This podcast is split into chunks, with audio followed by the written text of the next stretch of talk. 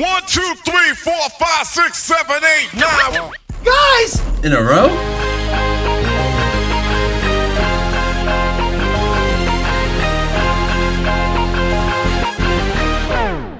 Welcome to Nine Guys Dynasty Football, where we talk about the dynasty value of nine guys in a row.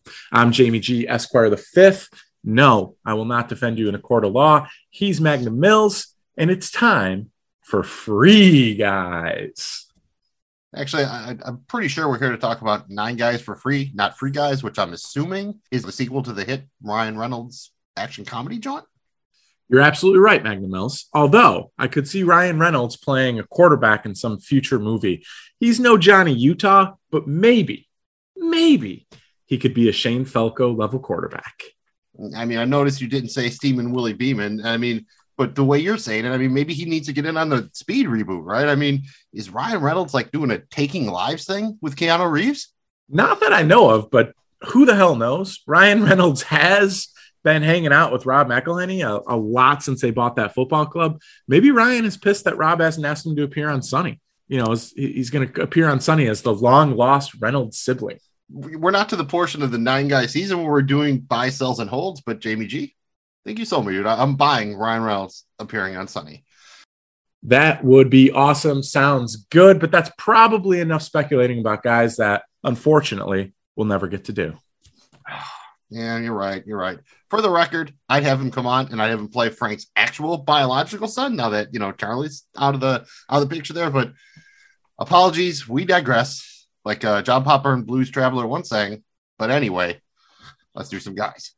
And we're going to do some rookies this week. It's that time of year. We're going to start off at the running back position with Rachaad White. White turned 23 years old in January out of Arizona State. He checks in at six foot flat, 214 pounds. At the combine, he ran a 4.48 40 with a 38 inch vertical and 125 inch broad jump. He stood on those numbers at his pro day. He did do the bench there he added 20 reps of 225 pounds. He's been one of the risers at the running back position. He seems to be the consensus running back four right now. I think that's about right for me. Opinions on him can vary a bit, but most agree that he's a good pass catcher. If he gets day two draft capital, goes in round two, round three, he could pass Isaiah Spiller to become the consensus running back three in the class. And if he lands in a good spot, he's probably a good late first round pick in one QB leagues, probably a good early to mid second round pick in superflex leagues.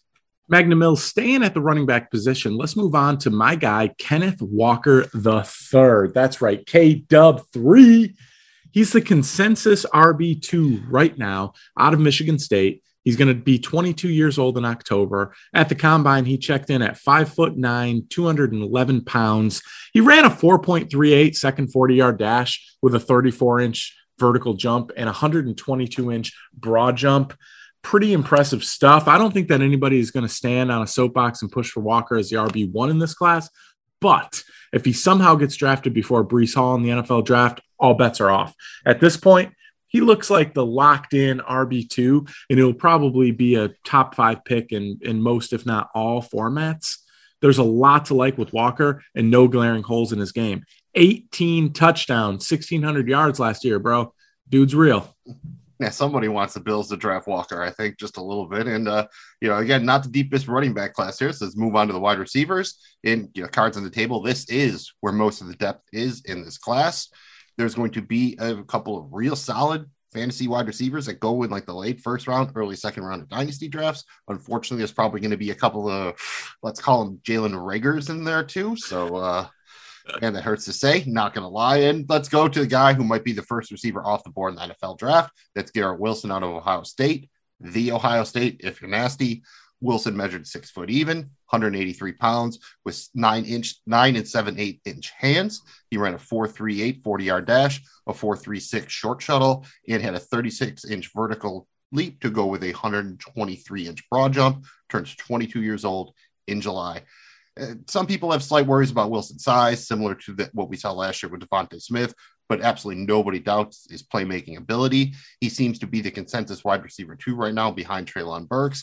I think draft capital is going to be what ultimately determines the final rankings between the two. He's locked right in there in my top tier of prospects in this draft class. I think he's got a good shot to be my wide receiver one after we see how the draft shakes out. So my only hope is here that he goes to a team that is you know creative in the way they scheme their offense, a play caller who's willing to use them in a, you know in the right way. And I think you'll see that with some of those guys who aren't necessarily the perfect, well-rounded prospects. Magnum Mills, let's go to the other wide receiver who seems to be in that top tier, and that's the guy, Drake London out of USC. London is an imposing six foot four inch, 219 pounds with nine and three eighth inch hands. Dude is big. He turns 21 years old in July. His 2021 season ended with a broken ankle, so he hasn't participated in any drills and his pro day was pushed back after he suffered a, a hamstring injury. He is a size speed specimen who is sure to evoke comparisons to DK Metcalf. London is also one of the youngest players in the class. He might have the highest ceiling of any skill position player in the class, but there is some bust potential here, right? We got to talk about it just a little bit. Right now, there seems to be some smoke around him going to the Jets. Not sure if I would love that landing spot. No offense to our Jets fans out there in the world, but uh, in all seriousness, London has a chance to make an early impact, especially stretching the field and in the red zone with that with that figure. If he's the first wide receiver drafted and or ends up in a great spot, he could easily rise to the wide receiver one in this class. I mean, and that's kind of going to be the thing. Is it, right now it really feels like there's going to be at least one wide receiver who lands with Patrick Mahomes and one who lands with Aaron Rodgers. Ultimately, those guys are probably going to be the, the biggest winners here. And, you know, let's talk to a guy who is going to be a winner despite the fact that he tore his ACL the national championship game. That's Jameson Williams out of Alabama. Uh, he checks in at six foot, one and a half inches. He's at 179 pounds, not the heaviest guy, nine and one quarter inch hands just turned 21 years old in March. Like I said, he had the torn ACL in the championship game, but it does look like he's on track to return for the start of the 2022 season. He's said to be ahead of schedule in his recovery. He's got at least speed, especially for his size, and given the demand for players who can really take the top off of the defense, his injury shouldn't push him too far down draft boards. He might have been maybe a top 10 pick once upon a time, probably looking to be more like a top 20, top 25 pick now. But again, if he ends up in, like I said before, Kansas City or Green Bay, his stock is going to go through the roof. So again, if he gets into a nice landing spot, good first round draft capital, he could vault himself into that top tier of wide receivers we are just talking about there with Williams, London, and uh, Treylon Burks. Magnum Mills, like the devil, let's go down to Georgia and check out George Pickens. That's right. The former Bulldog just turns 21 this past March. He checks in at six foot three, 195 pounds eight and three, four inch hands, ran a 4.47 second 40 yard dash with a 33 inch vertical jump and 125 inch broad jump. There's a lot of upside here, but there's a couple of medical red flags that are absolutely worth noting, including a torn ACL in 2021. It feels like there's some real risk here, but also that true wide receiver one ceiling if he gets first round draft capital, he could rise as high as the, the wide receiver four and would solidify himself in that second tier of talent. Somebody to keep an eye on. I think right now he's running about even with the next I want to talk about here, and that's one of the guys I always have a little bit of a weak spot for, and that's Penn State wide receivers. And hey, it worked out pretty great with Allen Robinson, Chris Godwin, even tight end Mike Gesicki. But you know, KJ Hamler still waiting for him to happen. It's going to happen. That's going to happen. And so let's talk about the former Nittany Lion, Jahan Dotson. Dotson just turned 22 years old in March. He's 5'11, 178 pounds, nine and a half inch hands. He ran a 4'4, 340, a 7'28 three cone drill with a 36 inch vertical jump and 121 inch broad jump and this is a guy where opinions are a bit more all over the place. You got some people who really love him, you have some people really down on him. Another guy that no one doubts his playmaking ability, but there are some questions about his size and his ability to command real volume in an NFL offense, at least volume that would make him elite from a fantasy standpoint. And you know, this is a guy I think more so than most of the guys we've talked about. Draft capital and landing spot are really going to matter here. If he gets that good spot, he could shoot up the board. If not, you might see him tumble somewhere into that mid second round range.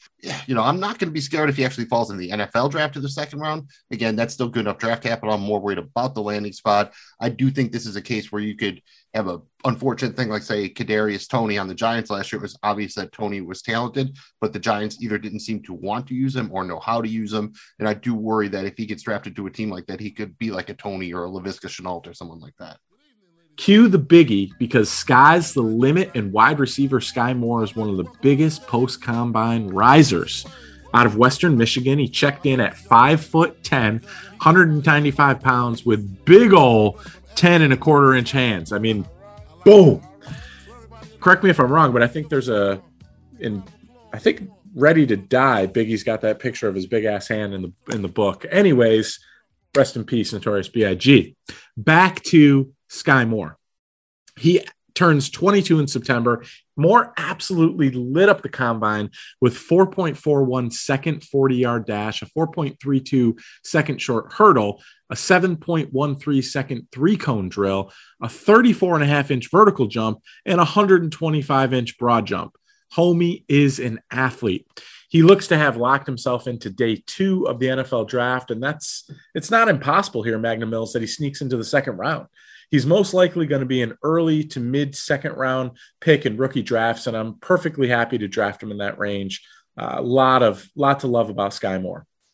He's one of those guys that seems to check all the boxes, and every year we see you know a player or two like this kind of rise up out of almost nowhere. And you know, Moore really fits the profile. He's someone I'm pretty excited about drafting right now. Although you could see his stock go maybe a little bit too high if he does creep in that second round. So, you know, you got to pay attention to the landing spot a little bit. Let's finish off here with a tight end. We don't talk about a lot because A, the position is for shit for the most part, and B, rookie tight ends are an extremely tricky business. Last year, everyone was really happy with Kyle Pitts' season and everything, and I think he finished as the tight end six or seven, something like that. It's just, it almost never happens for rookie tight ends. So we're going to talk about here uh, Trey McBride out of Colorado State. He is the undisputed tight end one in the class, turns 23 in November, checks in at 6'4, 246 pounds, 32 and a half inch arms, 10 and 1 8 inch hands. Big dude, good size. He did 18 reps of 225 pounds on his bench press with a 33 inch vertical and 117 inch broad jump. Not too shabby. He's definitely going to be the first tight end to hear his name called in the NFL draft, probably sometime in round two in tight end premium leagues, I'm fine taking him in the you know early second round. In other leagues, I would say he's probably fine as a mid to late round pick in the second round there.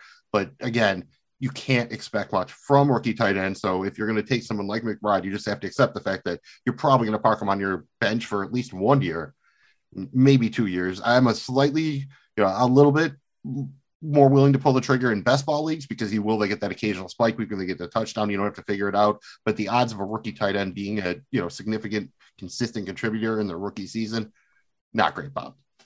Well, Magnum Mills, we came, we talked, we did the guys. No muss, no fuss. We just do the guys and we head off to the parking lot it, there's nothing wrong with that. As fun as it is to do all these guys, parking lots are pretty great too. Honestly, many of my favorite memories from sporting events are from the parking lot. I too am partial to the parking lot pimping. This has been a lot of fun, Magnum Mills. Really, the hardest part is to try not to do any more guys on our way through the parking lot. Nine guys, no less, no more. That's how we roll. Those are the rules. Thank you for checking us out. Magnum Mills, tell all of the fine folks listen to us, our audience out there, where they can find all of our free and fun content. I mean, hopefully, parking lot pimping, because that probably is Memphis' best verse ever, if I had to say. And we're from Seize the Gap Fantasy Football. Find the show on your favorite podcast platform by searching for Seize the Gap Fantasy on social media at Seize the Gap FF. We're also doing the Joe Blow Football Show, who you can find at joeblowfootballshow.com on social media at Joe Blow Show.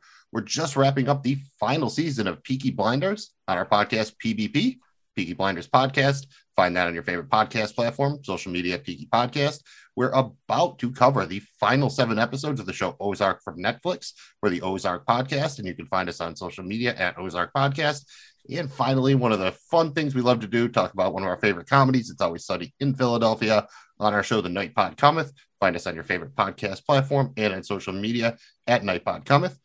Thanks again for listening. This has been Nine Guys Dynasty from Seize Gap Fantasy Football, and we'll see you next week as we do nine more guys in a row. Try not to do any dudes on the way to the parking lot.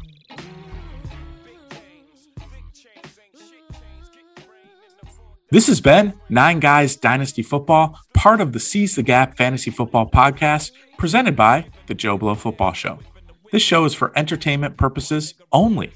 Any views or opinions expressed here are personal and do not represent those of people, institutions, or organizations who may or may not be associated with the Joe Blow Football Show. If you have any questions, please contact us at seizethegapff at gmail.com. Thank you for listening. Please remember to like, subscribe, and comment.